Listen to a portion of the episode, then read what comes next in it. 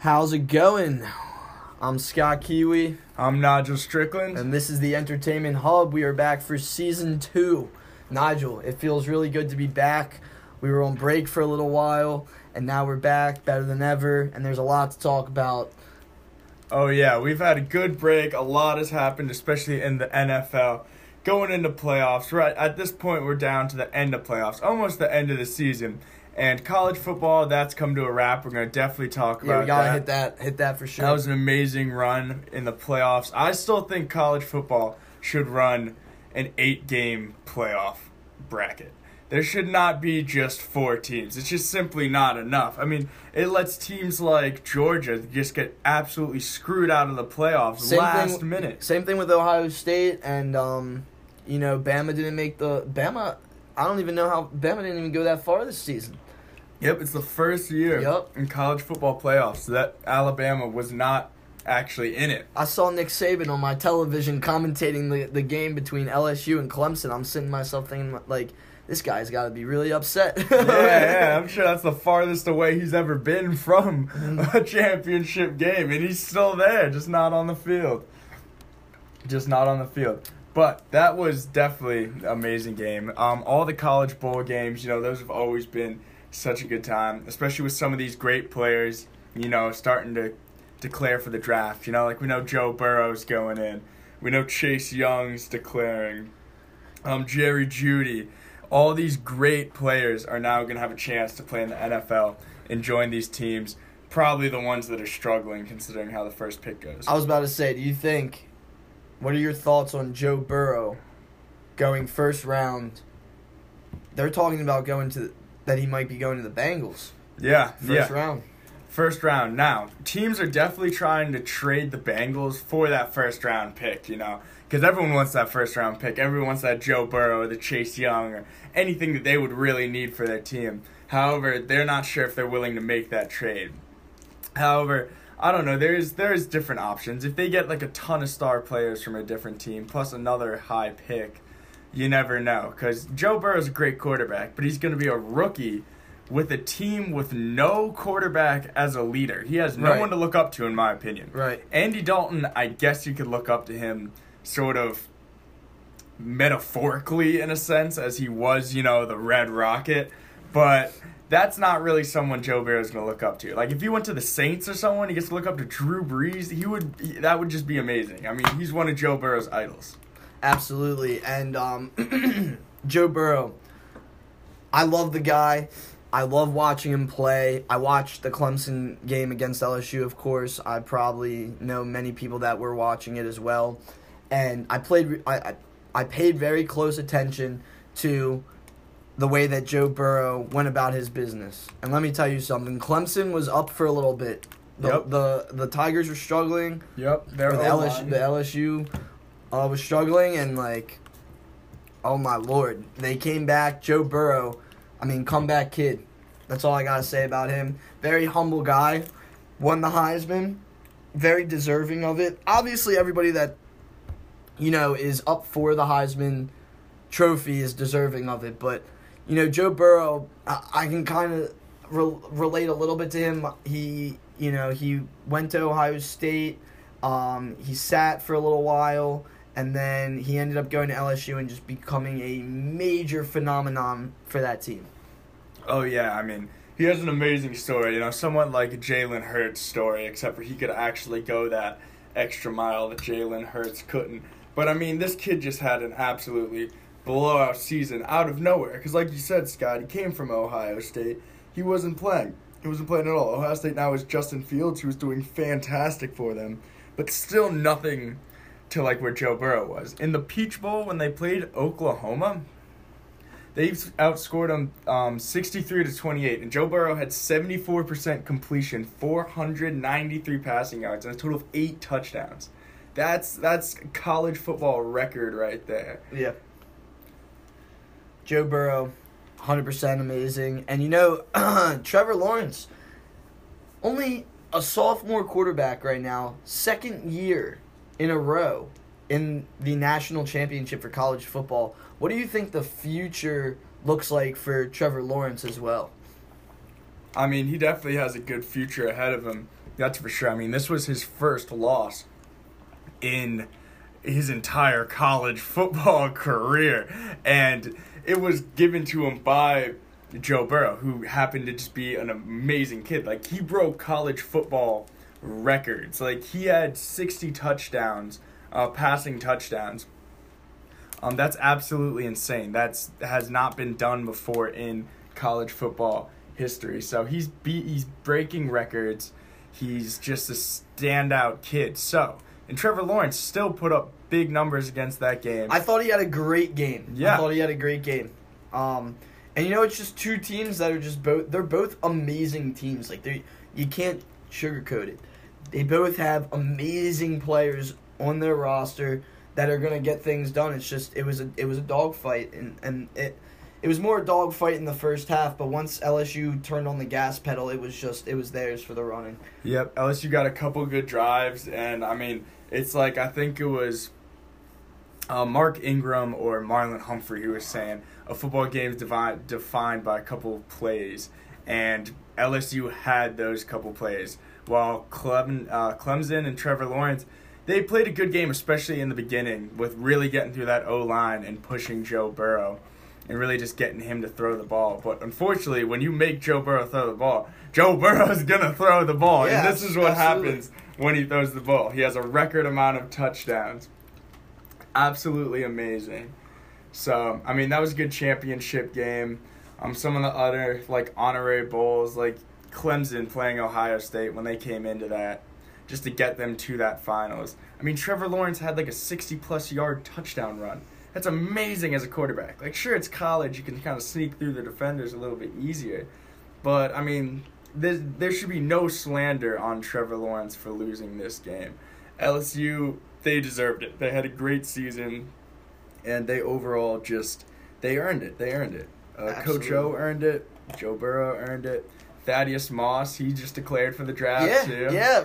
I I loved I loved seeing Randy Moss. Um, he was on television uh, during the um, championship game, which I thought was amazing. He was just saying, you know, I just want to watch my son play and have a good time, and that's all you can ask for for for a father figure, you know. Yeah, son's a big boy too. That's He's a huge. tight end right there. Yeah. He is big. So not only does he have those Randy Moss genes, but I mean, shoot, he can body his way through there like it's nothing. So I wish him the best of luck. I'm I'm definitely excited to see him in the NFL. Yeah, I, I'm excited to see where all these uh, players are gonna go, especially because you know obviously people trade and everything else, but you also have, um, you know, some of these teams are in need of certain players, and it's gonna be interesting to see where these players go. I mean, you know, some of them are gonna be going to the Jets, some are gonna be going to the Dolphins, some are gonna be going to the Bengals. You just, you know, you never, you never Yeah. know what's gonna happen. But also, yeah, there there are also going to be players that are going to good good teams. You know, they're not going to be like the first takes, but they're still like amazing players in my opinion. You know, like even the quarterbacks. Like I always think about since you know Tom Brady's getting old, he's thinking about retiring. You know, or rumor has it. I mean, it's just an age thing. You could not be thinking about it, but the question's there no matter what. You know, with Brady's retirement and everything else, I don't think he wants to retire on the note that he left the the league um, this season. I think that I think depending on what happens next season. Now, I'm not saying you know if he doesn't go to an, uh, another Super Bowl, he's not going to retire. But what I'm saying is, is that if next season just things don't go his way, he probably will speak about retirement. And like you said, it's definitely an age thing. It has nothing to do with anything other than that. Uh, but you know, speaking of the NFL, we just had uh, some news break today. Eli Manning talking about his retirement. So that's pretty big news uh, for the Giants right now, and they're going to be looking for somebody to step up as quarterback. I know they got, um, you know, Jones and stuff like that. Yeah. So we'll see what happens with that. Somebody might come in, take that starting spot, and compete for that starting role. Yeah, they really got to form Daniel Jones. I mean, he's a great player. He's super young. He's athletic, which is what you're seeing in a lot of these new quarterbacks, especially on the Giants. You need that. But I think they definitely need to keep utilizing Saquon Barkley and almost run sort of like an option offense because they really need to get their offense going, and I would be drafting offensive linemen.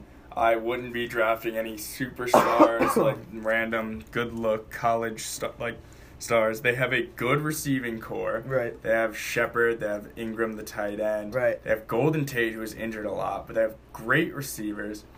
One of the best running backs in the league. He didn't have that good of a year this year because he got injured. Had a couple less than normal games, but the at the end of the season, he was coming back with way over 100 yards rushing, plus like two to four touchdowns in those last like three games. So Saquon Barkley, you know he still has it. He did not fall off at all. So really, you just need that protection in the pocket. Absolutely.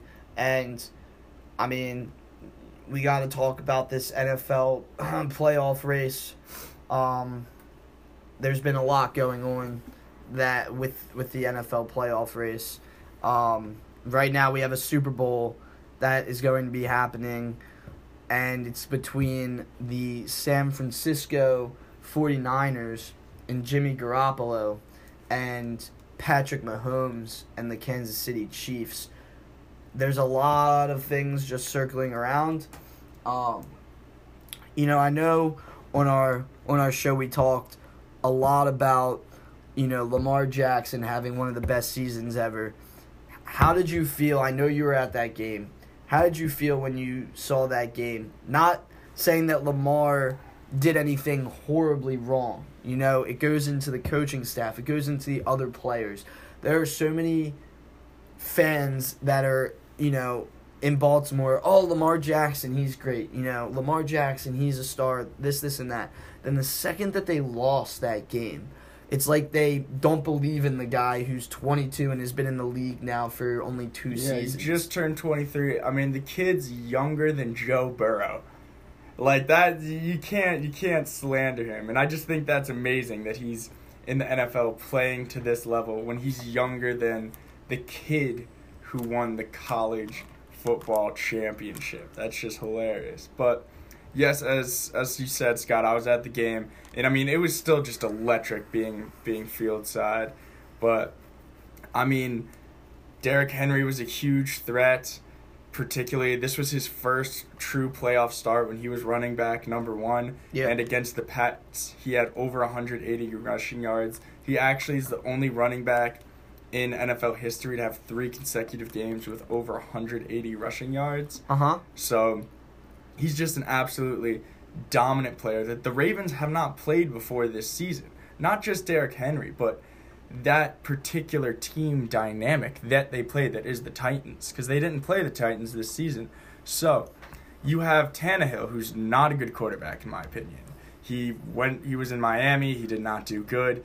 He's he's here now in the Titans, but he's still Ryan Tannehill. He Mariota might be benched, but in my opinion, he is not an elite quarterback. No. Um, a quarterback who can get through the Ravens' defense. However, Henry was just such a distraction that our secondary, Earl Thomas, all our secondary, they're so focused on Derrick Henry that they, they could let balls fly over, and that's just what Tannehill needed, and he took that complete advantage of he that He took a extremely big advantage on that on their second scoring touchdown play. They just split our defense up and he just threw a dime into the end zone and I thought that that was a beautiful play. Derrick Henry I thought had some good runs and I think he he ran for good yardage that they needed to do well. And you know, Lamar always says in all the post game interviews that of the games that we lost this season, which there are only two of them, this was the third one. He said, "We got to be putting points up on the board." I'll give hats Yeah. off to our defense. We had plenty of stops where they didn't score points, but our offense didn't put up points. Yep, And- right. I mean, Lamar had he had like over 360 passing yards that game. It's absolutely ridiculous that they were not getting in the end zone. Correct. They had two try attempts on fourth down, both were stuffed. That had not happened to them the entire season. They've Correct. had nine fourth down attempts. All of them have been successful. I think that reflects well on the coaching too for the Titans because that takes you got to know what to throw in there for that. And Lamar cannot convert on fourth down like he did like you said in the regular season and that really was frustrating. It was a frustrating game to watch Um, but at the end of the day, I'm not gonna bash Lamar because of the game that he had. I I saw a video the other day. Deion Sanders was saying that was arguing with somebody that said Patrick Mahomes is the best in the NFL. Best quarterback in the NFL, best player in the NFL, whatever it was. Deion Sanders goes, You're crazy. He was like, Lamar Jackson, still in his eyes, is the best quarterback in the NFL. And he was like, Just because you saw Pat Mahomes play yesterday does not mean that that discourages anything that this kid has done. Playoffs is a whole different beast, Scott. It is. It is for sure a whole different beast, and we've seen it. And you know, I think Lamar is going to grow from it. He's a guy who's extremely humble and somebody that's ready to come out.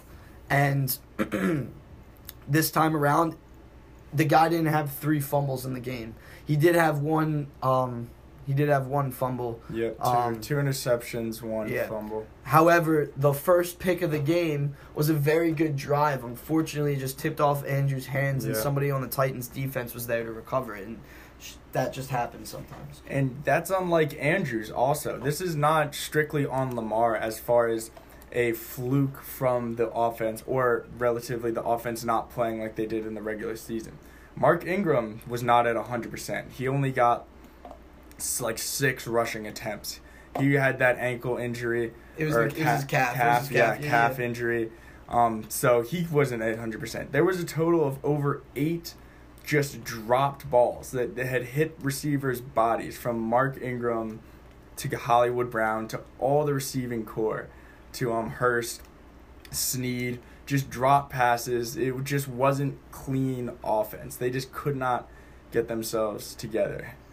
Yep, and even the, you know, Gus Edwards, you got to give him credit. He did all that he could do, and um, and Hill did all that he could do, and that's that's a young back corps um, for the Ravens. You know, Mark Ingram getting majority of the snaps, Edwards coming in at some decent time, and then you have Hill who came in like last second.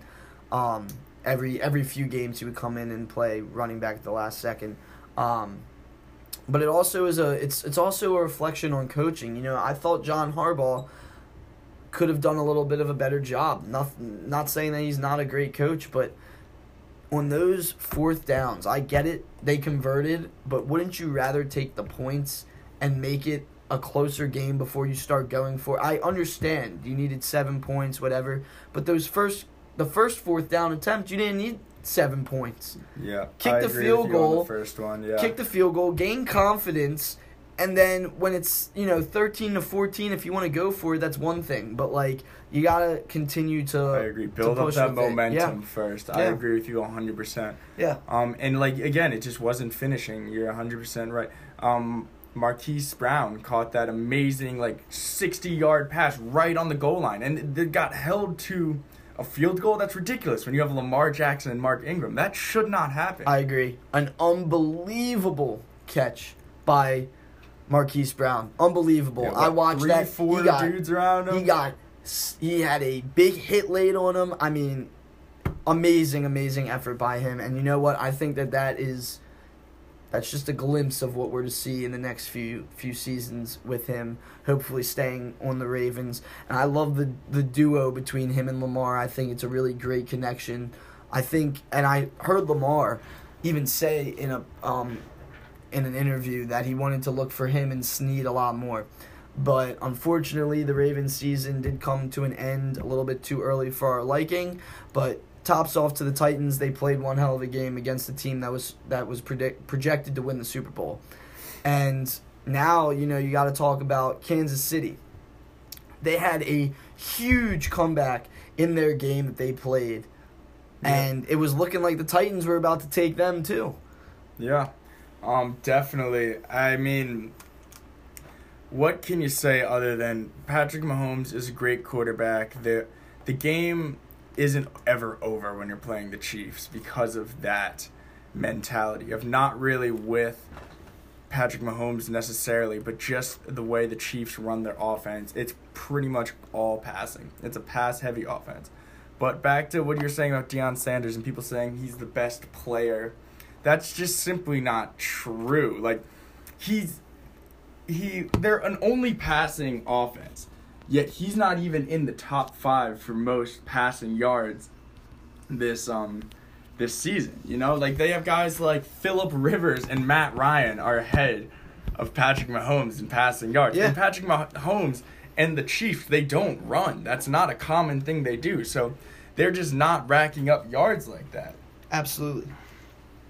But yeah, I I would say it was a gr- absolutely insane comeback. That I mean it was electric. The game's just truly never over with Kansas City. They even had a rough start against the Titans for sure. Um, every it was starting a little slow. Derrick Henry's having some good runs, but as soon as they started heating up, I'd say by halftime they came out after halftime, which is utmost confidence. And every game so far this season, the Patrick Mahomes and the Chiefs have been down by double digits. They've ended up coming back with a victory. So, I mean, that's got to tell you something about the team. Yeah, and you know, we'll get more into the Super Bowl predictions and everything else on uh, on next week's show. Um, but you know, you also got to look at the other side of things. The Packers, Aaron Rodgers. I mean, that's unfortunate right there. Again, uh, I thought I think Aaron Rodgers is working his tail off in order to win out in the NFC, and it just hasn't gone his way either. Yeah, it really has not. It's kind of like the Drew Brees situation, you know, where like they're a great quarterback and they definitely deserve it, but they really just can't put that final nail in the coffin to really get past the teams like you know, they're not even like crazy crazy teams. You know, like the Vikings are a good team, but fact that they're beating the Saints and Drew Brees, like it's just ridiculous. Drew Brees had a season low for yards in the first quarter. Like playoffs is just truly a different beast. People just they they play different, and that's what made the Patriots so good. And I think that's just what causes problems with these teams like Green Bay and stuff like that, um, where they can adapt to different games, but it doesn't always work, which is fine for the normal season. And that's how you win normal season games, and that's how you end up having a good record. You know, you have those plays that are just amazing and miraculous, but in playoffs, it's sometimes you just have to stay consistent with just a set plan and just keeping moving those chains and just getting points on the board rather than the Hail Marys and the like absurd screen passes and whatnot. For sure. And all the games were also interesting games in the playoffs. There was no game where I was like, okay, this is going to be a huge blowout. I watched majority of the games. Um, and you know, I was just happy that all the games were, were good games. Even the you know the Patriots game, I thought that they were going to come away with it, and they didn't. Yeah, yeah, I definitely thought they were going to come away with it too. But that I mean, they just I don't know what happened with them per se. Houston just has I mean, Deshaun Watson, he's a great quarterback, but I don't know. I honestly wanted the wanted the Patriots to win, so then the Ravens wouldn't have had to play the the Titans. So I got that a little bit mixed up, but you know what I mean. Um, with the lineup for everything, the Titans just had an amazing game, and I think because they beat the Patriots, that's what led them to beat the Ravens. Just having that boost of confidence. Yeah, I, I agree with that. And another thing is the the Ravens not playing for three weeks.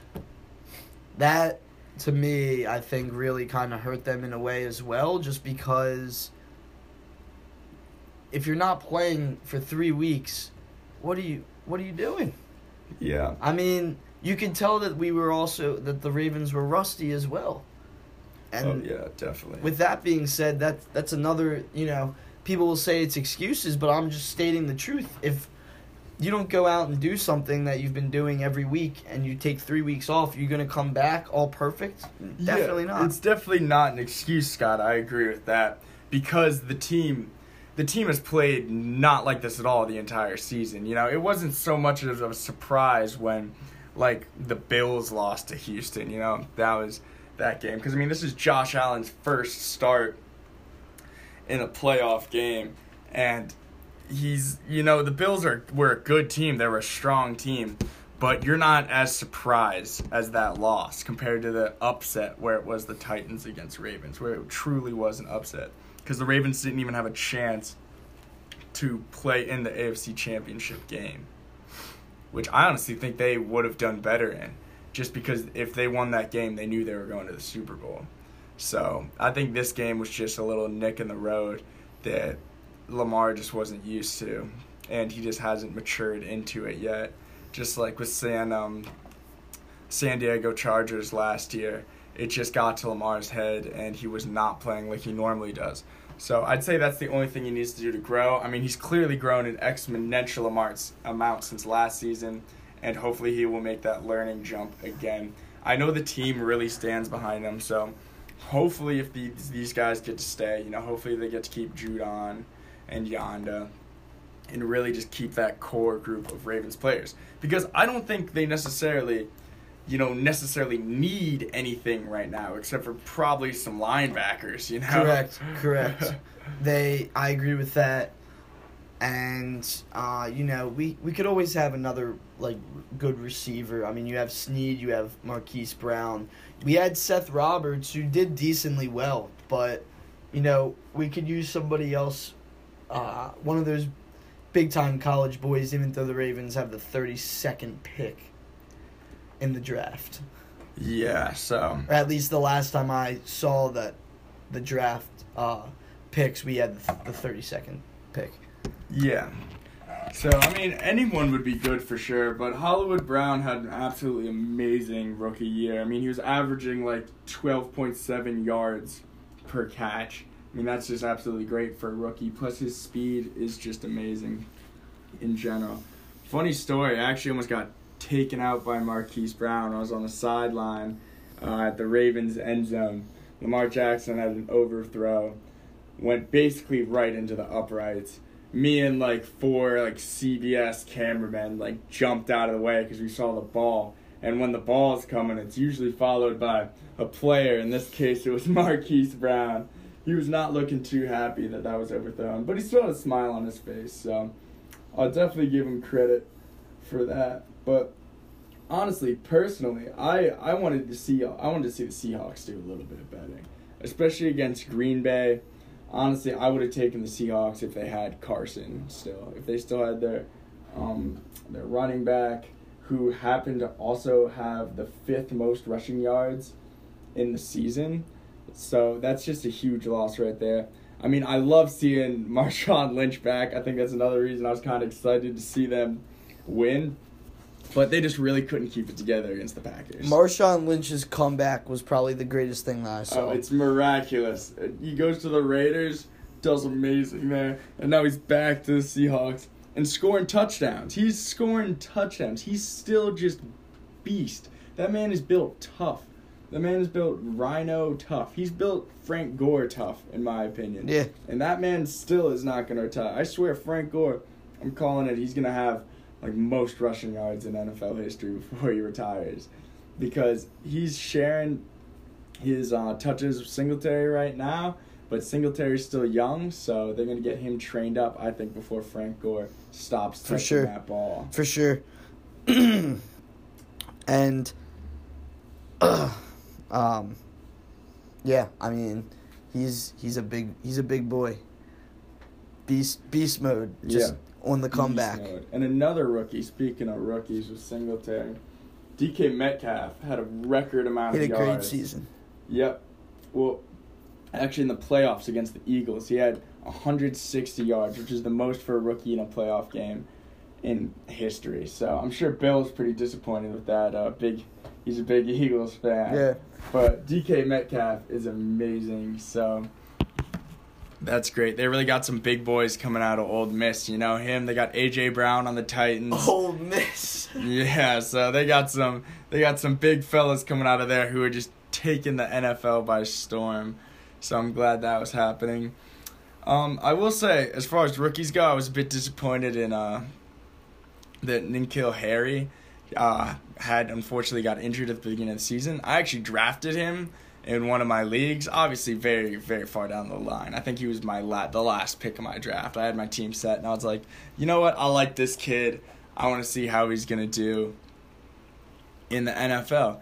And his first game back, Tom Brady hits him for a touchdown. I mean, I was excited to see him go to the NFL, and he I think he's gonna take it by storm.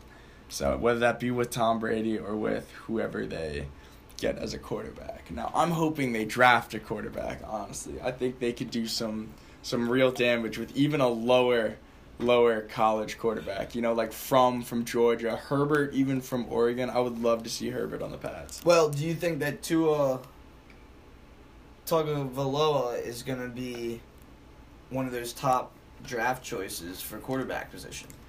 Um, I still think he is. Honestly, I definitely think he is going to still be a high draft pick because he was injured, but he was still the best college quarterback in the league until everyone started talking about Joe, Burrow. Burrow, Yeah. yeah. So he was even it, above like guys like Trevor Lawrence, obviously who can't declare for the draft yet, but just like talks of NFL. Even though me personally, I did think Trevor Lawrence was the most ready freshman quarterback out of like anyone who's come through. I was following him since before he got to Clemson. Um, and I just knew that he was to come in and take that spot away from Watson. Yeah, That- that's who he took the spot away from, correct? Yeah. yeah, definitely. yeah. But But in other news right now, because I have to bring it up because everybody everybody else is is bringing it up. I have to bring it up too because I, I we all need opinions on it. Antonio Brown making headlines again, and actually I got a notification on my phone right as we started our show for another headline about Antonio Brown. oh, So-. Uh, TMZ reported 29 minutes ago Antonio Brown threw a rock at a driver from a moving company before his alleged battery outside of his home on Tuesday. So basically, Antonio Brown took by storm him explicitly yelling at his mother of however many kids. This guy was just going off on the cops, going off on this, going off on that, and he got very lucky that nobody arrested him because supposedly, according to Stephen A. Smith, he could have gotten arrested for what he did, and they didn't do anything to him. Um, yeah, he is going completely insane right now. And now a lot of people are starting to look into it. Maybe this guy has some. CTE. I just think he's a spoiled brat, honestly. He's the best receiver in the NFL who could say whatever he want and do whatever he want because he's the one of the best receivers in the NFL. He's the one who demanded to get traded. He's the one who demands this, demands that. Oh, Raiders aren't good enough. I demand to go to the Pats, so I'm gonna whine and whine. And in the minute now that he finally, everyone's like, dude, you're not gonna get what you want. We're not gonna take take this anymore. He's just having a breakdown. So I I I think that's just who he's always been. It's just showing. You know, like we can pretend we we never knew Antonio Brown. You know, like even when he was playing for the Steelers, it's not like he was like like we still didn't know him. It's just he had something to do, and that was football, and he was good at football. Yeah. And he doesn't have that anymore. So he's just making a scene. He's just he's He's bored. not gonna make it back into the league though with making all these scenes. Like he's just making it worse for himself. But I I, would definitely, I definitely agree that they mu- there might be some type of stuff going on with his with his brain because he's definitely not in the right headspace right now. Plus the fact now Logan Paul is actually talking about trying to fight Antonio Brown. He reached out to him on Twitter a few weeks ago saying that he wanted to fight Antonio Brown and Antonio Brown was like, "Let's go." And I don't know. I think that it would be big if they did fight just for Antonio Brown's sake because the man's not making money right now. Yeah, I mean, Or at least he's not making big money if he's making any money. he's he's just extremely immature in my opinion. I mean, he's never really had to do anything. He's just played football. and now that he's not playing football anymore, and it's not by his choice, also that he just he just can't mentally deal with that, you know, and he can't he can't own up to his mistakes. I'm sure he'll come out and apologize again, and then I'm sure he'll just continue to do this stuff until he gets picked up by a team, which will never happen. So if I were him, I'd just give up right now and go to the XFL or something. I'd pray for that Yeah, because I- I- no NFL coach is taking that. It's a professional environment. The NFL is a business. It's it's it entertains people, but it's still a professional environment and They don't want You anybody that's gonna make him look bad. Yeah, exactly. You can't you can't do that. You can't cause a scene.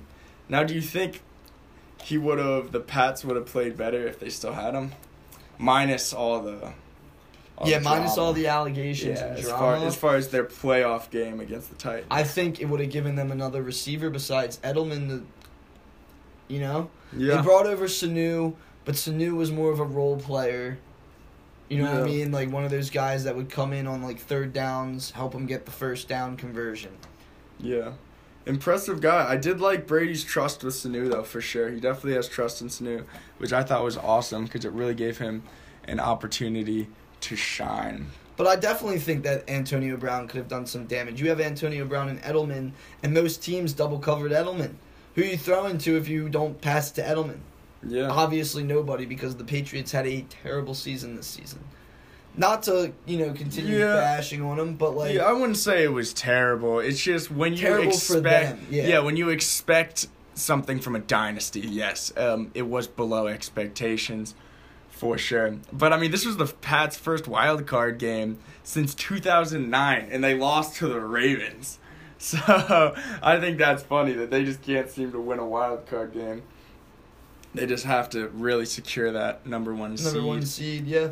And you know, didn't happen this year, and courtesy of Baltimore Ravens, baby. So that's all that. That's all that matters for that. But yeah, you know, with the Antonio Brown stuff, it's just when I and I just got that other notification. I just I don't even know what to think about it anymore. Yeah. You know, in fantasy news, um, fantasy football news, I ended up winning the championship, but I just want to tie that into Jameis Winston being the first quarterback to throw 30 touchdowns, but also 30 interceptions in a season. Which, which talk about being balanced. That's just, that's just absolutely insane to me. And the, the player I was, the person I was playing in the finals had Jameis Winston as quarterback and Mike Evans and Chris Godwin as his two receivers. And it was working surprisingly well until they got injured. And his team lineup was just absolutely terrible. So it was pretty easy for me to take advantage of that and win. But Jameis Winston still managed to have the second, or the first, I'm sorry, most passing yards in the NFL this season. And for someone who's thrown 30 interceptions and have the record that the Buccaneers have, that it's it's something else because I it's just they're statistically a monster, but they just can't win games. They just let up way too many points. which is crazy because you know I felt that they would kind of you know build their team up to be pretty powerful team. But I'm also gonna point out real quick that uh, Donovan Smith on the Tampa Bay Buccaneers, left tackle, number seventy six, graduated from good old Owings Mills High School, where I went to high school. He graduated a year before I got there. Well, I hope next season, J- Jameis and the guys can can rally it up and start winning some games. I'm always looking for a good good Bucks playoff run, Buccaneers playoff run. Yeah, I mean they have the first passer in history to throw 30 interceptions and 30 touchdowns. So if he can get those interceptions down, I mean he's doing great. But it's almost like he's just covering his eyes and throwing it into the air. And someone catches it because he has Mike Evans and Chris Godwin. Chris Godwin, who has the third most um, receiving yards this season, and Mike Evans, who was doing had an amazing season as well. Like it's like they just had to catch it, or the other team would catch it, You and gotta Jameis give- Winston just didn't. He just didn't care. He didn't You seem got- to care. You got to give your hats off to Kirk Cousins. beating like Drew be- beating Drew Brees in the playoffs. Michael Thomas had one of the most amazing seasons this Yep. this season. Over 1,700 receiving I yards, watched- most in the NFL. I watched this guy play against the 49ers. Unbelievable catches. That was a that was a great game. It's probably, that was probably the best Yep. game this season Honestly. of any NFL team. yeah. And it was on I would agree. it was on the big screens everywhere. So, for sure. Um, but yeah, I mean, it's going to be very interesting to see what the NFL brings for next year and what the draft brings. I'm I, I'm more excited now to listen to the draft since I pay more attention now. So, that'll be a really fun opportunity. Yeah, definitely. And hopefully you see some of these teams that were doing good this season really just continue to improve and end up beating out other teams next season because I don't think anyone could have predicted um, how this playoff run has gone, especially um, just with these teams. Because I honestly thought the Bills might have gone farther. Not realistically, but I, I like the Bills this season. Josh Allen is just one of my favorite QBs, so I am a little bit biased. But, I mean, the kid can rush, and he's got a great arm on him. And the Buffalo has a great defense, which I think is necessary to win games. I mean, San Francisco has the best defense in the league. And, uh, like, uh, the Chiefs, they just have an amazing offense. so they can really just shut stuff down. But speaking of the X alert for the Ravens, Suggs is now on the Chiefs. Yes. So yes. and that move I really. I really thought that he was going to stay on his word and not end up going out there. Because at one point he was saying that if he wasn't going to the Ravens, he wasn't going anywhere. And, you know, I think he's going to retire as a Raven no matter what. I hope so. I mean, that'd be great. You know, sign the the day contract, even. You know, just just retire. He could retire Yeah. tomorrow. Or not, excuse me, not tomorrow, but like he could re- retire after this game, um, the Super Bowl. Yeah.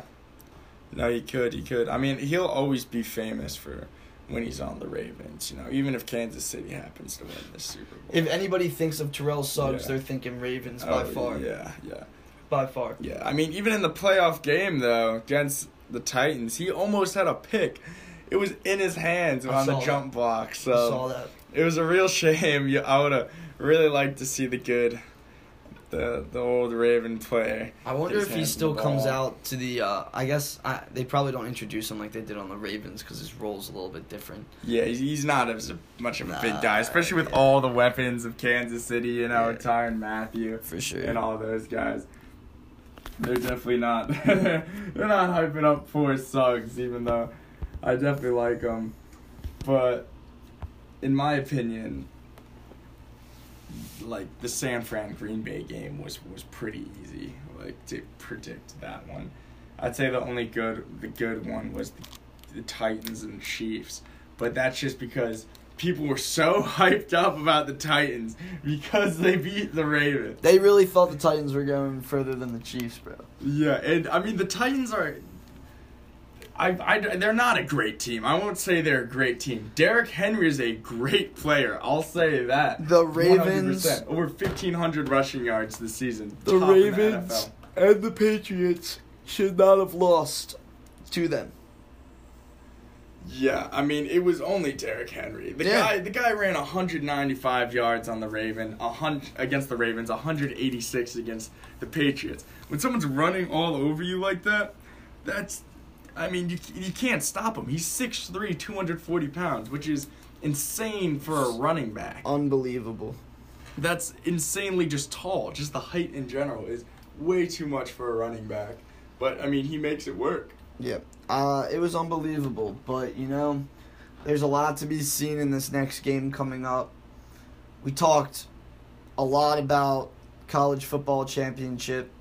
Joe Burrow, in my eyes, I mean, is still like he's like king. I mean he's a stud. Yeah. I mean, I'm so excited to see what he can do in the NFL, and I'm extremely excited to see the rest, Chase Young, and Thaddeus Moss, see where, where they get drafted as well. I'm excited to see Jalen Hurts, and in, in other news, real quick, Jalen Hurts is repping both Oklahoma and Alabama in the The Senior Bowl. yeah in the Senior Bowl. I think that is the coolest thing. yeah. that's Most awesome. deserving of that. definitely most deserving of that. I mean, just the fact that, I mean, how he played at Alabama. He was the starter. You know, he was he was he was doing amazing. Uh, two is just great. You know what I'm saying? It's like a battle of two greats. And then you go to Oklahoma and you just still do amazing, if You're not better. there. You know? Yeah, like he's totally deserving of that. I was happy that he chose to go to Oklahoma. And I think that's an, a real inspiration for a lot of college athletes. And same thing with Joe Burrow, which is why I, I thought they both definitely deserved to be in that room for the running of the Heisman. Um, but, you know, next week on our show, got Super Bowl predictions. Yep. It's all good. Super Bowl. It's going to be a big, big show as far as the Super Bowl news goes. Big predictions. And it's all going to be here on the Entertainment Hub. And tonight was a fantastic night about just all different things that we need to hit on because we weren't here for the for the last few weeks. Yeah, a lot of catching up to do, but I mean, it's just been absolutely great. I hope everyone had a good holiday season. Absolutely. Hope everybody had a great break. And for this sh- episode of the Entertainment Hub, I'm Scott Kiwi, I'm Nigel Strickland. and we look forward to seeing you next time.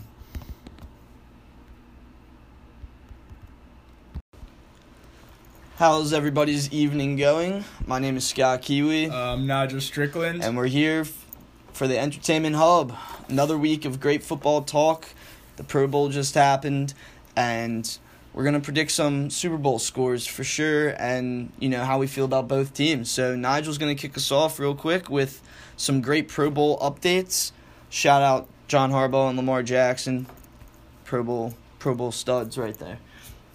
Yeah, I mean, it was just a really good game, honestly, but we're excited. Football season's coming to an end. You know, the Pro Bowl is really just a lot of fun, you know? Like, you get all the best players, and sure, some of them, they're trying in the beginning a little bit, but no one's willing to get injured, you know? It's a game of fun. It's yeah, a game exactly. of fun. It's a game of fun. They're, they're doing two hand touch pretty much by the third quarter. Even though the AFC did pull ahead and end up winning uh, 38 33. So, yep, shout out Lamar Jackson. What I did think was funny is that Lamar did complete a pass to Derrick Henry during the game. So I just thought that was kind of funny. The guy who knocked them out of the playoff rankings. Yeah. Now they're playing on the same team, tossing the ball around. So you love to see the fun in the game, you know? something I like about the Pro Bowl is that it's a great way for guys that obviously don't play on the same team. And I actually I want to um, shout out one of the Colts uh, offensive linemen was in the game, and Lamar brought him water. Like the he brought the entire team water, like during a timeout or, or whatever it was.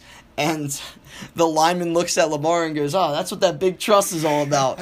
Obviously, the Ravens are doing something a little bit different. Uh, you know, in the NFL as far as as far as like teamwork goes and everything else. So I thought that was pretty funny. Yeah, I mean, since you bring that up, Scott, um, Lamar, yeah, he the guy. I mean, he's a kid. He's a kid. He's a young guy, and he really just wants to be a leader. You can tell by doing stuff like that, bringing him water. He doesn't expect anything to be given to him. He'll still get up there and be like, "You're gonna get a Super Bowl out of me," and he's still gonna try his hardest. And he's still disappointed when he throws a bad pass, but he's disappointed in himself. He's not disappointed in his other teammates, even if it's a drop pass by um, Snead or Andrews. He's disappointed in himself.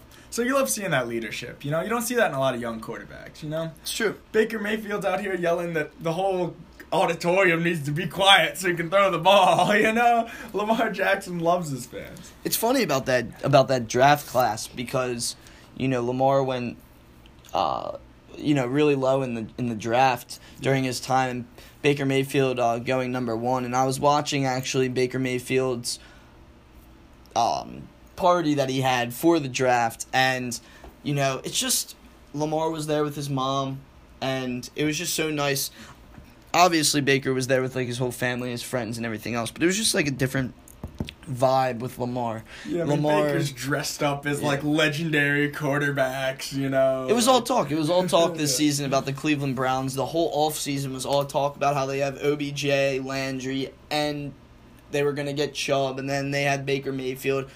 It is a stacked team, but you got to perform, and they didn't perform. And you have Lamar Jackson, who came into the regular season like the Ravens are always the underdogs in my opinion, and compared to you know the Bengals and the Steelers, and we saw that the Bengals had no, no, Yeah, not Ravens a good season. Were far from an underdog Correct. this season. Correct. And that's the thing is like a lot of people were like, well, we kind of like being the underdogs because now the Ravens are on top or put on that pedestal, and it makes it a lot more you know nerve wracking. I think for some for some of the players on the team. Oh yeah, for sure. clearly Lamar Jackson Yeah. minus uh, two playoff attempts. He Yeah. definitely agrees with you there, Scott.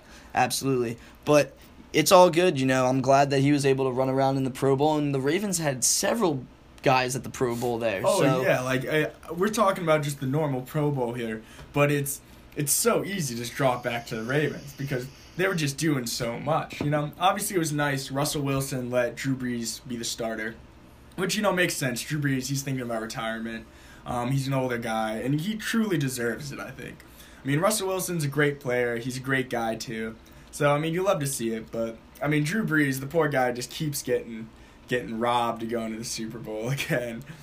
it's okay. During his Super Bowl run, he had a fantastic uh, game, and I'll just always remember him as the guy who in one of the Maddens, like their pregame speech was just in the intro for Madden, so I thought that was pretty cool. Oh yeah, I mean, he's a great player. He has the most touchdowns in the NFL, most yards in the NFL.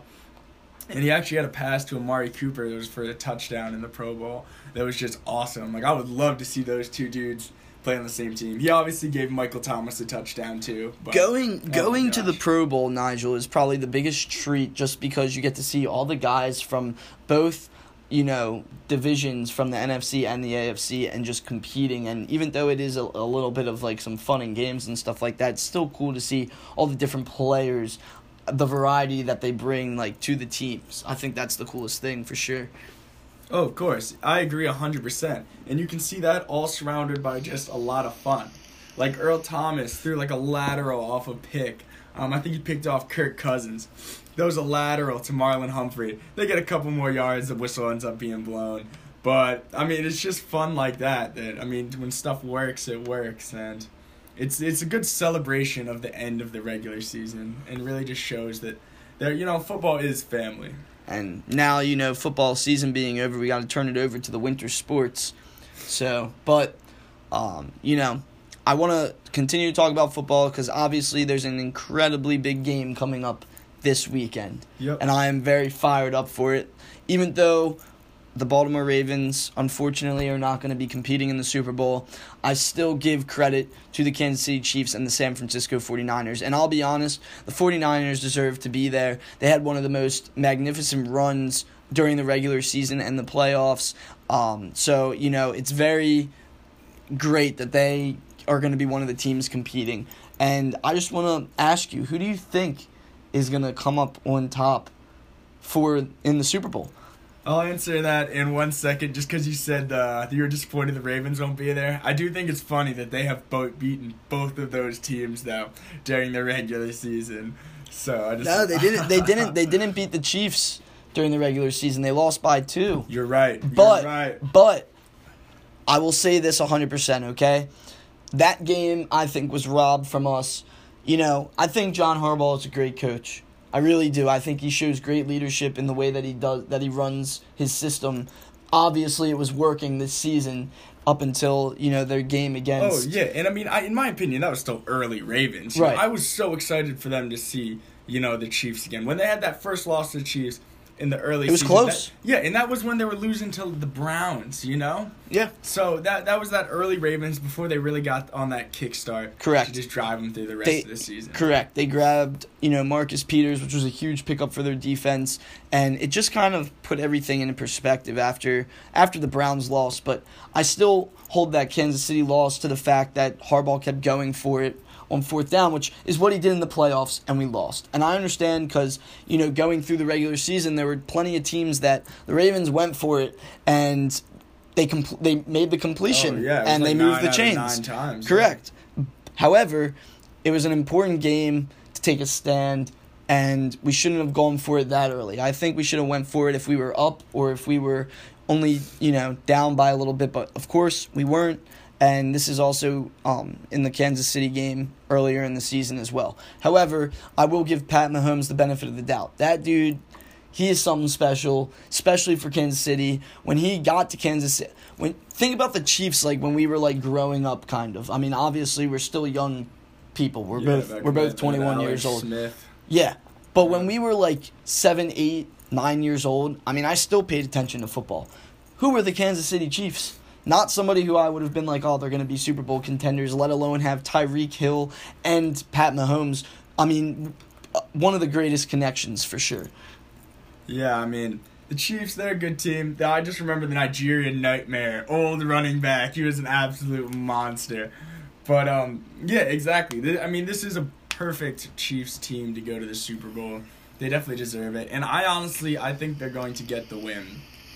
Even though we have one of the best offenses in the league, and this is just personally my opinion as far as the offense, because you have guys like Patrick Mahomes, Tyreek Hill, Sammy Watkins, Travis Kelce, who has the fourth most receiving yards this season, and he's a tight end, which I think is amazing. Definitely a tight end who I respect just as much as Mark Andrews or who people, players in the NFL should also respect because Kelce is just a monster. I just remember watching the Ravens game and I just remember saying like, bro, why can't they just cover him? They could not cover. They had no answer for him in both games against the Ravens. Oh yeah, I mean he's he's a go-to receiver, big tight end. Both the tight ends here are definitely top five tight ends this season. George Kittle was an absolutely amazing tight end. I think he would have done better. He had a little over a thousand yards and five touchdowns, but I think he would have done a little better if he didn't get injured during the season, and guys would lock him down. Um, George Kittle would almost always be doubled. I mean, just because why wouldn't you? It's he's a big guy, and if if he gets a hit in the hands, he's gonna catch it. Also, the 49ers are more of a running team. Again, the 49ers is, in my opinion, well, statistically, just defensive nightmares. Like they have the number one defense in the NFL right now, and that just guarantees them winning games. However, Patrick Mahomes and his offense is just absolutely remarkable, especially in the passing game. Pat Mahomes throws crazy throws that it, it's very unique. I mean, an extremely versatile type of player. He can run, he can pass, and he really fires up his guys on the sideline. I don't know if you've seen some of the videos throughout the season and throughout the playoffs, but this guy is somebody who I would want on my team hyping me up. And honestly, I don't really see Jimmy Garoppolo doing that for his 49ers. At least I haven't seen any videos on it. So if you want to know my opinion, I also believe that Kansas City is going to win, not just because of that, but because I just think they have a very dynamic team. I think Andy Reid deserves a Super Bowl win. You know, he's put in the work and they look fantastic. And I'm I really, you know, slightly little biased putting some money on the Kansas City Chiefs to win, so obviously I want to win some money. But ignoring all that, very uh, unbiased uh, report from my end. I just personally feel that the Chiefs deserve it, and it's going to be an interesting game. But you can't knock the 49ers at all. I was watching the 49ers game against the New Orleans Saints, and let me tell you something. That was probably the best football game I've ever watched in my life. Even, even you know, next to the Denver Broncos Ravens uh, game when the Ravens had the Super Bowl on the line in 2012. Um, but this was definitely one of the best games I've seen. I mean, high scoring. I mean, the score was in the 40s. Honestly, my prediction for this Super Bowl would I, I'd say 42 and 38 uh, Kansas City. And that's just because it's the Super Bowl. Both teams are going to be playing a little bit more smart. But you know Mahomes is going to air it out. Absolutely. And the Kansas City Chiefs are a team who can score points fast. Yeah. I'm going to call it 30 I'm going to call the score 35 Chiefs uh, 28 San Fran. That's what I'm going for sure. No, that's good. That's that's strong for sure. Because San Francisco, like they, they have a strong, they, they have a relatively strong offense, but it, it's primarily running. Like Mostert has gotten eight touchdowns. Well, if you look at the Chiefs, both Williamson and LeSean McCoy have like com- combined have only nine touchdowns. That's only one more than just one of the 49ers running backs, and he didn't even get a lot of playing time until the second half of the season because Breida and Coleman were taking the lead on that. Coleman pushing his way in for six touchdowns just individually. I was surprised that he ended up getting benched, but Mostert is just kind of like Breida and Coleman put together into one running back. So I mean that's great. Plus Jimmy Garoppolo, I mean he has almost 4,000 yards, which is 12th in the NFL, so it's pretty good. But he's thrown 13 interceptions, which is just ridiculous compared to Patrick Mahomes' five interceptions. Absolutely, yeah. You know, it's gonna be a fantastic Super Bowl in my opinion. And honestly, like all the playoff games, they've been kind of low scoring. But I think these two teams are gonna air it out and dish it out. That's why you know we had both had some pretty high predictions. And I couldn't agree more with the way that you know Garoppolo is playing and what he's done in throughout the playoffs, as well as Pat Mahomes. I mean, big respect to both both teams that are in it for sure. Yeah, I mean, it's just the receiver aspect is what I'm I'm mainly looking at here. Like Tyreek Hill is just he's he's amazing. Tyreek Hill, Sammy Watkins, Robinson, they combined for over fifteen hundred yards. Um, so they're just great receiving corps. Someone who um, Patrick Mahomes can just easily go to without pretty much a worry in the world. And obviously Travis Kelce, who has the most receiving yards on the team, followed by Tyreek Hill. But Tyreek Hill with the most touchdowns. So if they're by the end zone, this is just stuff the 49ers are going to have to look out for. Even though it's kind of a trick play here because you're going to want to cover Travis Kelce in the end zone. He's a big guy. He's going to be able to box out safeties, anything like that. You know, Richard Sherman on Travis Kelce. I mean, Richard Sherman's a great cornerback, but he's not going to be able to stop Travis Kelce in the end zone, in my opinion. I'm excited to see Richard Sherman play. I'll be honest with you. Uh, I love watching Richard Sherman play, especially on that one, uh, you know, memorable, memorable interview at the end of the game between um, when when Crabtree was playing up against him, and he went up against Crabtree. I guess Crabtree was talking, you know, football talk. Everybody smack talks. Yeah. And Richard Sherman just was not having that. So it shall be an interesting game. I, I am in no way going to be shocked if either team wins. Oh, yeah. I mean, I'd honestly be happy for the 49ers. I'd be happy for George Kittle. I'd be happy for Richard Sherman to get another ring aside from with the Seahawks, who he had a legendary career with, whether that be the Legion of Boom and therefore after. And the fact that he can really do this on the 49ers is great as well. And Nick Bosa, like, what a guy. What a rookie. He's just taken, just taken the NFL by storm. Absolutely. All I hear about is Nick Bosa for sure. Uh, so I, I agree with that 100%. Now I want to ask you, uh, you know, while we're on the topic of the Super Bowl, the Patriots have been to to, you know, the last few Super Bowls. What do you think Brady will do next year if he doesn't make it to another Super Bowl? Uh, I mean, honestly, I, I think Brady's close to retirement. I mean, I don't I don't know what he's gonna do if the Patriots release him because he's gonna want to get paid, and I think I'm not sure. It's a thin line on whether or not Brady will leave to get paid or maybe take up something with the Pats. But at the end of the day, I think Belichick is 100% ready to move on from Tom Brady. Yeah, I mean, looking looking into the future, you know, it's going to be really interesting to see what quarterback they draft. You know, they have a higher pick in the draft. They, you know, even though their season was not what they expected it to come out to be, it was still a decent season. So they're still going to be high up in the draft. So you got to think about, you know, I want I'm curious on who they're going to pick in their draft and if they're going to draft a quarterback uh, in April when the draft comes about for 2020. Yeah, I mean they had they had a strong season up until honestly really the Ravens.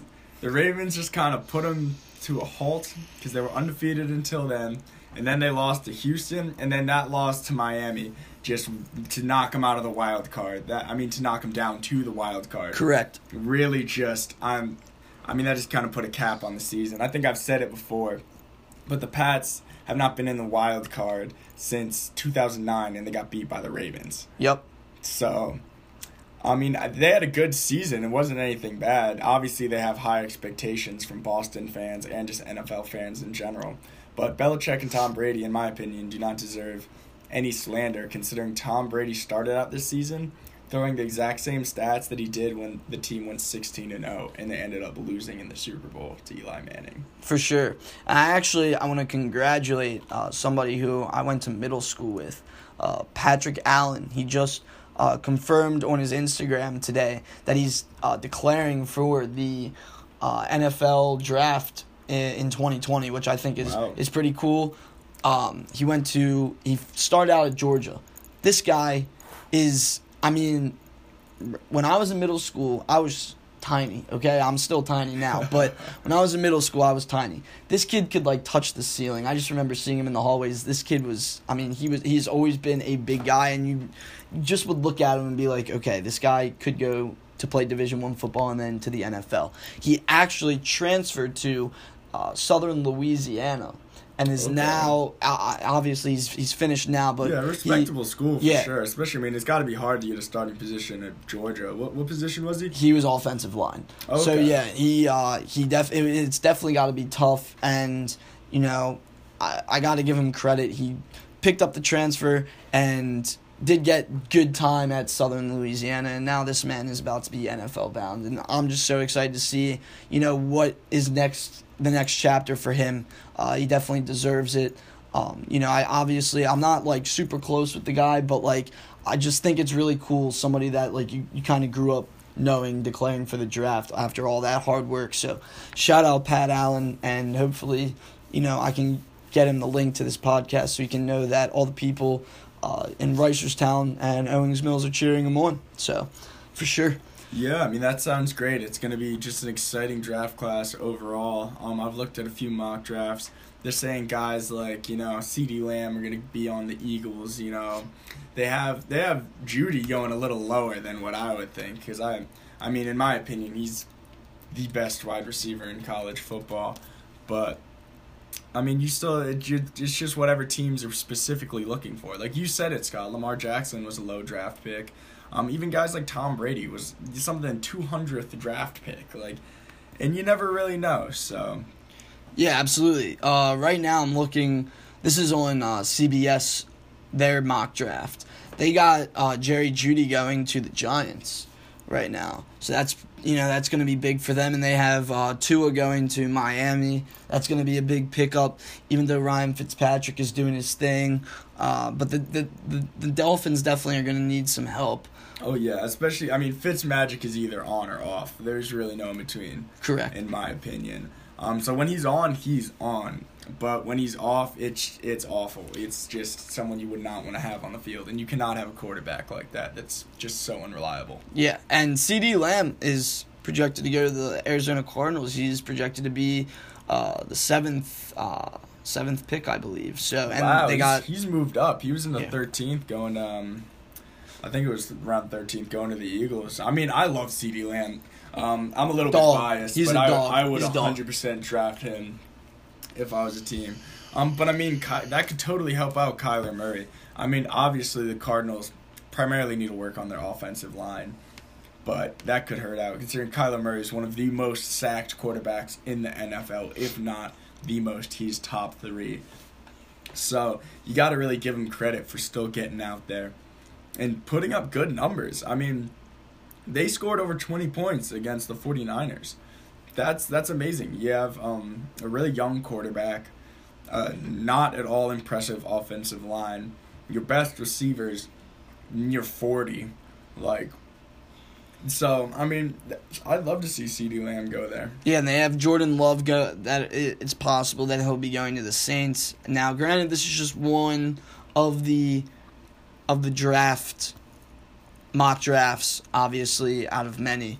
And they also have Justin Jefferson from LSU, wide receiver. Uh, that's the projection projection for Baltimore. So that's gonna be it's gonna be pretty big.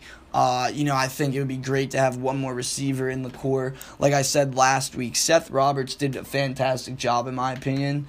Um, but I know that the Ravens are looking to get another receiver that can be more reliable. They have Marquise Brown, they have Willie Snead, and if they add, you know, Justin Jefferson, I think that'll be big for them for sure. And they have all the tight end help that they that they need on that offense between Hayden Hurst, Nick Boyle, and Mark Andrews. All reliable tight ends.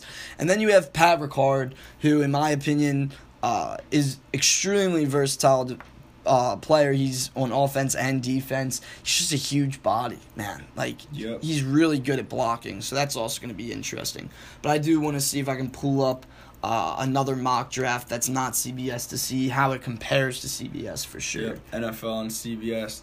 And uh, yeah, I was just looking at that. You know, they're thinking Chase Young. I've talked to a lot of Redskins fans. You know, we're in the area. They're all thinking that they're going to pick up Chase Young. I mean, it would be a good call. Yeah, Chase Young's a, he's a great he's a great player, but I I just don't know what the Redskins need right now because it's a lot. It's just it's a lot. So Chase Young would be great. However, they need to focus on their offense. In my opinion, they need to get a better line. I mean, Adrian Peterson is just doing uh, like he's doing well, and that's with a bad O line, a veteran running back. So hopefully he can train up guys, and hopefully Dwayne Haskins can come into his own. Um, hopefully the coaching honestly can improve a little bit because Dwayne Haskins is an amazing quarterback, but he's too young to really be a leader in my Right. opinion. Right.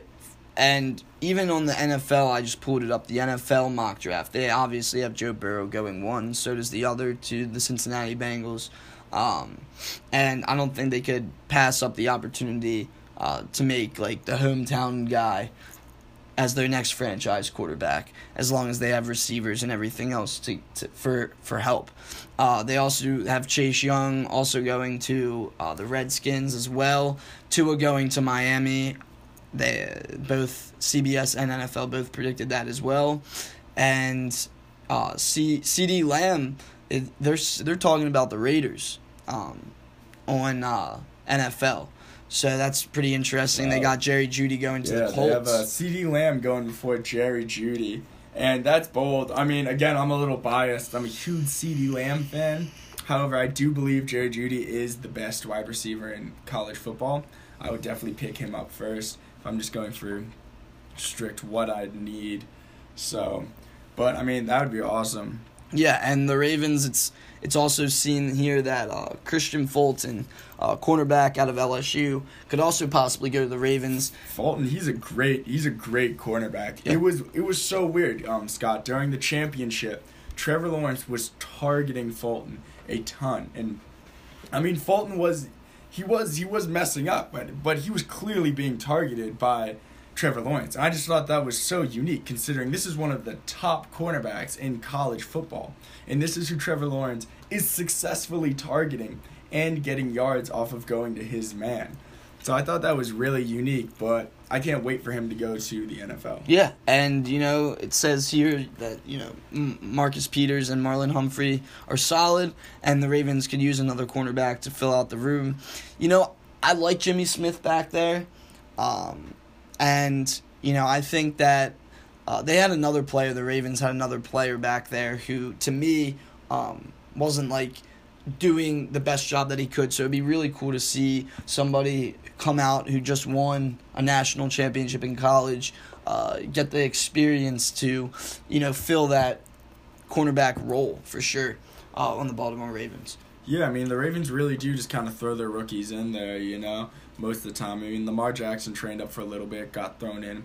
Marquise Brown almost immediately thrown in, and for good reason. I mean that guy is fast, and he's done a great job. I mean definitely best catch in the playoff game against the Titans was by Marquise Brown. Yeah, absolutely. I'm also gonna look and see what uh, they have um, projected for uh, the Super Bowl as well, because I'm kind of curious on how the NFL feels about the Super Bowl.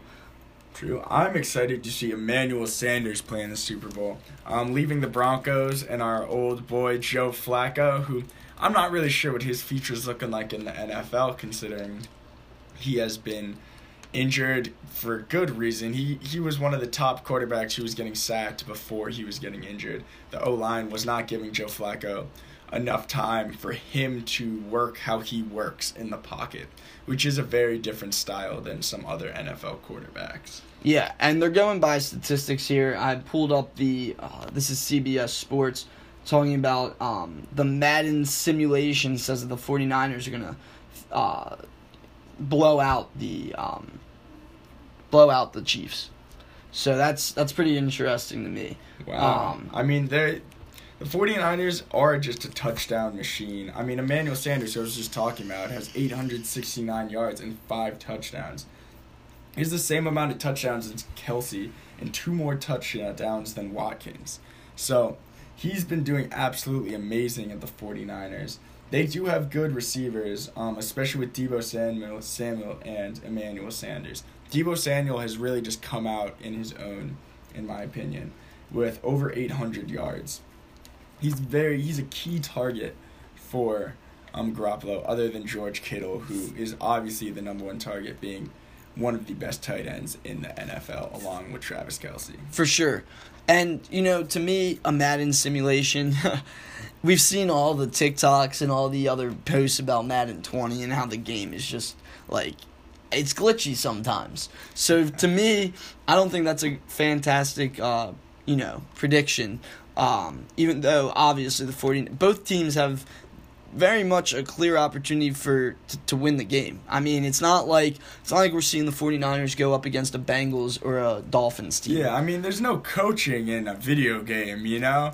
You call the plays, you can call the audibles and whatnot, but at the end of the day, you know how the players are going to go. And in a real game, you don't know how the players are going to go. And you can't make decisions once the ball's hiked, which in the real life, you obviously can. Yeah, and right now the Vegas odds have the Chiefs winning. So Yeah. it'll be very interesting to see what goes on with that. I also want to move on from football because we had a very, very, very drastic event happen uh, a few days ago. And obviously, everybody's been talking about it. It's been one of the most top trending topics that I've seen for obviously the last few days.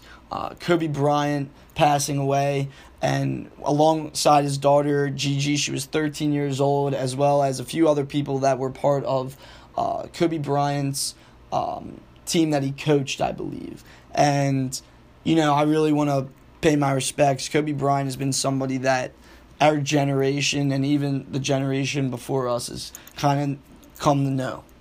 Yeah, I mean it, it's it is a real shame, and it's a tragedy that has totally hit the basketball community and NBA just by storm, and how to truly show Kobe's legacy in the sport of basketball, which is just absolutely amazing. And I also want to pay my respects to Kobe Bryant in the eyes of basketball and the NBA, and how much of an amazing player he was.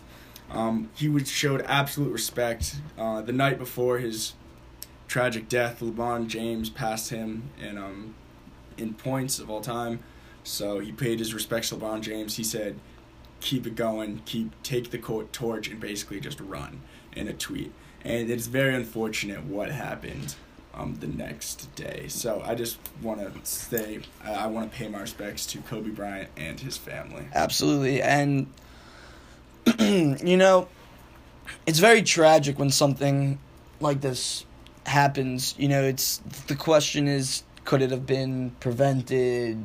And, you know, I've seen a few different things about how, like, the they kept going through, like, blind fog. Yeah, I mean. LA had grounded all of its other helicopters on that day because of the weather, because of the fog, because of the smoke.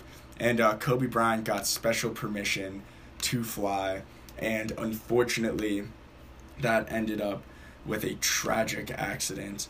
Um, I think the media should have waited, in my opinion, for a little bit. I agree with that. Um, I agree with definitely just that storm. It was almost like an Amber Alert. Like one minute, like I was around people at the time, and it's like all of a sudden you just hear it from just different corners. Like, oh my God, you hear about Kobe Bryant? Oh my God, you hear about Kobe Bryant? And nobody really knew. There's a huge rumor going around that it was all four of his daughters. Thank God it was not. Correct. Unfortunately, um, unfortunately it was um, Gigi with Kobe Bryant, but we're just happy to say that the other ones are not. Um, I think TMZ reported before the family even got any notification, before they even had a confirmed They did. of Kobe Bryant. They did. They were. Uh, I heard it from people. Uh, they sent out the link uh, from TMZ, and we actually were hesitant to believe that it actually happened um, until it was more confirmed. I turned on the news, and it was it was confirmed on the news. I mean, they had a video footage of like the heli- of the scene and everything else, and it's just something that, that that is just crazy. And obviously, best respects to the to the NBA. Actually, uh, L.A. canceled their game the other day because of the tragedy Yeah, that happened, which I thought was game. extremely respectful. Yeah. Yeah, it, it was. And, you know, there's been a lot of media talk, and it just, what I noticed is there's a huge differential um, viewpoint on Kobe Bryant from people like our generation, Scott, where we're college kids. We grew up with this guy. And then, like, our, the parents' generation, you know, the ones above us, who honestly remember more of a negative side of Kobe Bryant on being a huge womanizer and having that huge rape settlement Yeah. where he then eventually changed his number. They say that was number eight, Kobe Bryant. We like number 24, Kobe Yeah. Bryant. But it's just really different to see how these different views are because it's almost like the college community was just absolutely taken aback talking about how Kobe in life was just amazing. I mean, like a saint, basically. Like, I, he's got so much media attention. I mean, we're even talking about him right now just to show that. But- Yeah, yeah, and I think that it is something that should get media attention. Even Oh, though, even though, like you said, people remember the negatives, but think about all the positives too. I mean, it, it is a very controversial topic to talk about for sure, with depending on who you talk to about it. Yeah, I mean it's a tragedy either way. Nobody's ever debunking the fact that this should not have happened. Correct.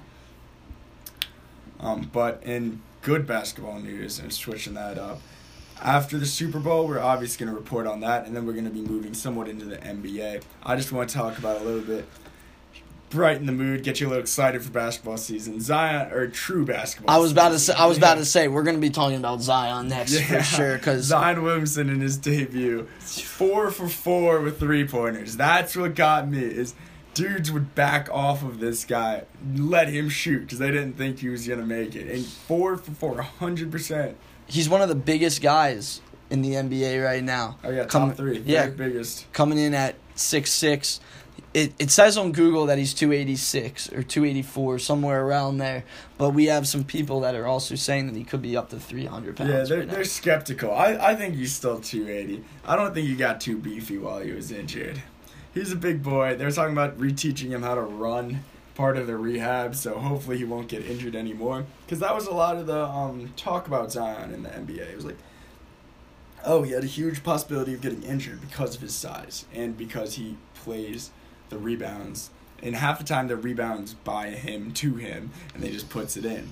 But if you fall funny with all that weight coming down on your ankle, that's bad news for him. I mean, you could see it. He was out for like six to eight weeks, way longer than what was originally reported and originally expected. Yep. Um, you know, it's great to talk about basketball, but I'm also excited because, you know, as soon as basketball kind of turns a corner, we also get to report on lacrosse. And Yes. lacrosse is always fun to report on. I watch, I keep up with lacrosse all the time, and I'm pulling up the um, the polls right now for the uh, pre- preseason uh, rankings right now. They have Virginia at number one, who won the national championship last year under Lars Tiffany, and I'm very, very happy for Lars Tiffany. There have been plenty of you know seasons where I've seen Virginia kind of fall, and Dom Dom Starza, or, nah, Dom Starja, sorry. Uh, created a huge legacy at Virginia. I mean, one of the best coaches to ever coach in the sport of lacrosse. And I'm happy to see them at number one. And I'm also happy to see Penn State is also ranked number two. Penn State is another team that in the last four years has just grown as a program and been monsters. And with, you know, Mac O'Keefe, I mean, kids like that, they, they're going to be doing really well. Um, and then you have Yale ranked number three right now, which is above Maryland. And, you know, I kind of like that as well. Yale has always kind of, sh- you know, striked me as a, as a good, good, heavy competitive Oh team yeah, I mean for they sure. were in the championship last year against Virginia. Virginia winning its second um, sport championship that year, followed by the basketball championship, and then taking the lacrosse championship. Um, I just remember when Maryland, with Matt Rambo, won that championship. I I loved Matt Rambo. He's now playing in the PLL for the Whipsnakes. They actually just won the championship. yeah. So And they actually, it was all surrounding uh, Matt Rambo a little bit. A Yeah, lot of the people, MVP. yeah. So you know, Matt Rambo's doing big things, and actually, it's fun. It, it's not funny, but he also had allegations against him his sophomore year i- i- at Maryland, and so it's kind of crazy to see like to think about what could have happened. I mean, his his whole entire lacrosse career could have been just wiped out i- from those allegations. Oh, yeah. And um, I'm I mean, fairly certain that it's nothing like actually happened or there wasn't enough evidence to prove anything. Yeah, I can tell you, Scott. I, I don't even remember that as much, but it was very careful. low key. It was Yeah. very low key in the media. You hope it's one of those, um, you know, where it's not hundred percent accurate. Correct. Because I do like to think that if it is serious, they do do necessary things. But I mean, for these lacrosse players, some of them are targeted. You know, like look at the whole Duke lacrosse team controversy a That- long time ago. I remember looking at the documentary for that because Yep. there was a huge thirty for thirty on that. Probably one of the biggest things to hit the lacrosse community and put such a negative light on the lacrosse community, Yeah. and nothing even happened. Yeah, This I mean, girl it's picked- because the defense attorney was trying to win an election, and he basically told the people that these kids are going to jail. Yeah. Like- and this woman that accused them didn't even know the players. Oh, she yeah. got pictures on the screen and she was just picking it was basically like picking out of a hat. Yeah, there was no lineup. Yes, there was no one on in the lineup that wasn't on the Duke lacrosse team. So no matter who she picked, they were on the Duke lacrosse team, and it was just it was a gamble. And you just you feel bad for guys that have to go through stuff like that. Correct, correct. And you know, that's just something that obviously in the world we live in today, even back in the day, but now more reported, you know, now it's it's getting a lot more attention and you got to feel for for those guys and Duke has been a very strong lacrosse program. They're ranked actually right under Maryland at number 5. So it's funny that you brought that up and uh, I had the opportunity to go to the national championship when Duke won it for the second time in a row, and That's it was a fantastic uh, national championship run for them. And I'm really excited to see what they bring to the table. I'm always excited to see what teams bring everything to the table right now. Lehigh is in the top 20 this year, as well as University of Massachusetts. Those are two. Wow, UMass. Yeah, two schools that you know Lehigh I think has made in the po- in the polls a few Yeah, times, Yeah, a couple times. but UMass, I would love to see UMass break out and have a have a record breaking season. I haven't seen them in the top twenty in ever. I mean, yeah, I mean, I'm excited to see what they can do. I mean, this is just projections, but still, that'd be great. I'm honestly surprised how low they put Penn. Yeah, Because Penn had a good season last year. So, I mean, six isn't, that's not crazy low, but I thought they might be above Duke, maybe even Maryland, but that's kind of a push. But Penn Yeah. did have an amazing season last year. Well, Maryland's coming in. They got a uh, brand new um, recruit right now in um, in, um, in, in in this guy who's from Riverside High School. Uh, very talented, um, and his brother actually played at Maryland. Uh, shout out, uh, you know, Danny Moltz. That's that's who's coming in for for Mar- for Maryland right now. That's going to be a big pickup alongside with uh, Wisnauskas, Logan Wisnauskas, huge top player. You went to Salisbury, or excuse me, not Salisbury. He went to Syracuse. Very sorry. He went to Syracuse, and he ended up transferring to Maryland. And he's been a huge pickup for the University of Maryland as far as the lacrosse program goes. That's awesome. I actually uh, lifeguarded someone, Oakland Mills High School. We played summer league together and we played in high school together um, against him in both. But he's playing at Ohio State. He's a junior, so hopefully now he might be starting to get some playing time. Evan Riss, long pole. Yeah, They uh they drafted him when he was a sophomore in high school, and at that point he was he was kind of small. I was surprised, but I mean they called it right. That kid, that kid grew, that's for sure. Yeah. So I I'd love to see him on the field, just someone I've played with personally before. So it'd be great if he got a shot at um at given the games a few starts. You know. Yeah, and especially Ohio State, talking about them, they also picked up freshman Mitchell Pelkey, who also went to school Yeah. with Danny Moltz. And they were just, I mean, they just tore it up over at Riverside High School. They won the national championship. And, you know, the reason why I talk about Riverside High School is because it's right, it's in Loudoun County, Virginia, which is very close to where we are at school. And they just, like, recent, not recently, but, like, pretty recent, became, like, a high school and it's going to be very interesting to see if Pel- if Pelkey gets some decent playing time as well. And then you have the sophomore return of Joey Epstein over at, Yeah. at Hopkins, who had a fantastic season at Hopkins Yeah. last year for his Amazing. freshman year. Um, actually, I will be going to a bunch of Hopkins games because uh, my girlfriend has season tickets to Hopkins games. So their first game is at home against Towson, which I'm excited to see how Towson. That's gonna be that's gonna be a big game. They're not ranked, but Towson has been staying quite steady these past couple years, especially in the beginning of the season. It's just coming out of the gate strong in lacrosse. Yeah, Towson actually is ranked. They're ranked 17 in the top 20, uh, but Hopkins is ranked 11. So it's going to be very interesting. And Johns Hopkins is going to be working with uh, senior attackman Cole Williams. Huge, huge force. He's a huge guy. I keep saying huge, emphasis on huge because he's ginormous. And I actually got the chance to play. We played for the same club affiliation, Looney's Lacrosse Club, uh, out of uh, like Maryland. And um, I mean, I played against this guy, and this guy towers over me, but he also towers over a lot of people in in the lacrosse world as far as Division One goes. So it's going to be interesting to see his senior campaign as well. Yeah, I'm excited, and especially with the growth of the PLL, this gives these kids an actual opportunity after college, something to really drive for while playing in college. Um, something that pays well, something that's broadcasted on NBC, and something that's forever growing. They just got a new club, um, the PLL Water Dogs. Yeah, they just yeah they just came up with that. You know, I mean, I'm definitely excited to see how they go, um, how they play. I've really liked following the PLL. You see a lot of the old guys from college really just getting a chance to shine in this league. So that won't be back until the summer. I think about four months from now. But we'll have college lacrosse up until then, which I'm absolutely excited for. And some of these guys, once they graduate, especially these seniors, they're going straight into the PLL.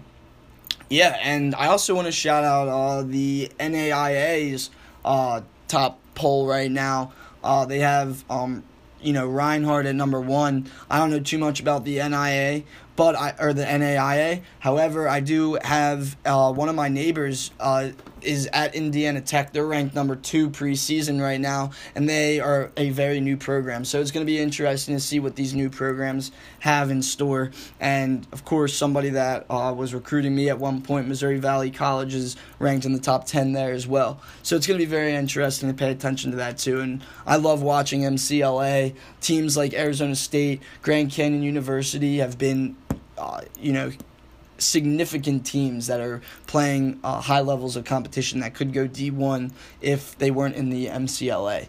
And they are D1 in the MCLA, but MCLA is obviously different from NCAA. So it's going to be very interesting to see what those teams have uh, in store. And I'm, like I said, very excited. Both lacrosse guys, you and I. So it's going to Yep. be very awesome to. Uh, you know, report on the scores and the different things in the lacrosse world. But Yeah, definitely. For sure NBA and right now to give a little bit of a Capitals update they the last time I checked let's see what we got here um, Like you know, the NBA is great and everything, but honestly, they play so many games, in my opinion. yeah Um, it doesn't like really baseball. get yeah, it doesn't really get down to it until you get to close to the playoffs, and that's when it's just fun NBA. You can look back on their entire season, see how they've done, see how they've played, and really just kind of tear it apart. But yeah, they just play it so many games. Um, there's star players, obviously. There's big news. Uh, we'll definitely keep you up to date on anything big that happens anything that's coming around there. But yes, gotta agree with you. I'm super excited for the college across season start up. yeah and we got we definitely uh, can hit more on uh, the Capitals the Capitals right now having a, a an amazing season obviously um, Stanley Cup uh, you know champions very recently, and they're right now playing the Predators. They're actually down three to one after the first period, and it's now tied up three to three. So it's very interesting. The Capitals' record right now is thirty four and eleven, and 34 11 and five. That still to me is a very great record right now. Oh yeah, I mean the Caps, they always get so close to the Stanley Cup. So close, and they can almost never, ironically, no pun intended, capitalize Yeah. on their opportunity, except for um, a couple of years ago when they finally got that victory. So it'd be great to see them do that again. But you honestly you never really know when they have a chance, and they always have a chance every year, and some team just blows them out. Yeah, and you know they got their opportunity. They won their their Stanley Cup, which I'm very happy about for Alexander Ovechkin, who right now in this current game has two of their three goals. So he's a big contender, obviously in the game. guy. Yeah, I mean all you hear about with Capitals is Alexander Ovechkin, and of course you got to give shout outs to uh, Backstrom. Um, as well as TJ Oshie and the other person that has the the other player that has uh, another you know goal in this game is um, it looks like Richard Panik as well as Carl uh, Hagelin. So it's pretty interesting. It's pretty big news, and hopefully the Capitals will come out with the win. A few weeks ago, I was watching their game. Uh, I don't exactly remember who they were playing, but they they won in overtime. They're they're a highly competitive hockey team for sure. Yeah, I remember uh, the bar Bushwallers downtown Frederick. They uh, they always have the Caps games on, and there's always people there watching it. So it's just an exciting atmosphere. I mean, people love their Caps, especially from being around this area. Yeah, absolutely. Um, so yeah, I, I, I think that we're gonna have an interesting. Uh, this is this is the second season for the Entertainment Hub, and we're here to report everything as far as sports related news goes, as well as just different entertainment aspects of the world uh, when it pops up. And I'm really happy that you know we're on the start of the second season. Yep, it's exciting. It is exciting. I couldn't ask for anything better. And next week, we're going to have the Super Bowl to talk about. And we're going to have more cap stuff, more NBA stuff for sure. Hopefully, more stuff on Zion. I love watching him play. And, you know, lacrosse season doesn't start for a little while, but it's going to be very interesting to see, you Yeah. know, what goes on with the NBA and the Super Bowl this weekend. I think uh, February eighth is the first game college lacrosse. So, which is actually my mom's birthday. So maybe I'll for a present we'll go to a lacrosse game. Absolutely. Got to get her the best entertainment for sure. Uh, but signing off, it was great having everybody listen. It's great going on season two. I'm Scott Kiwi, Uh, I'm Nigel Strickland. and we hope to see you next time uh, tuning in to the Entertainment Hub. Thank you.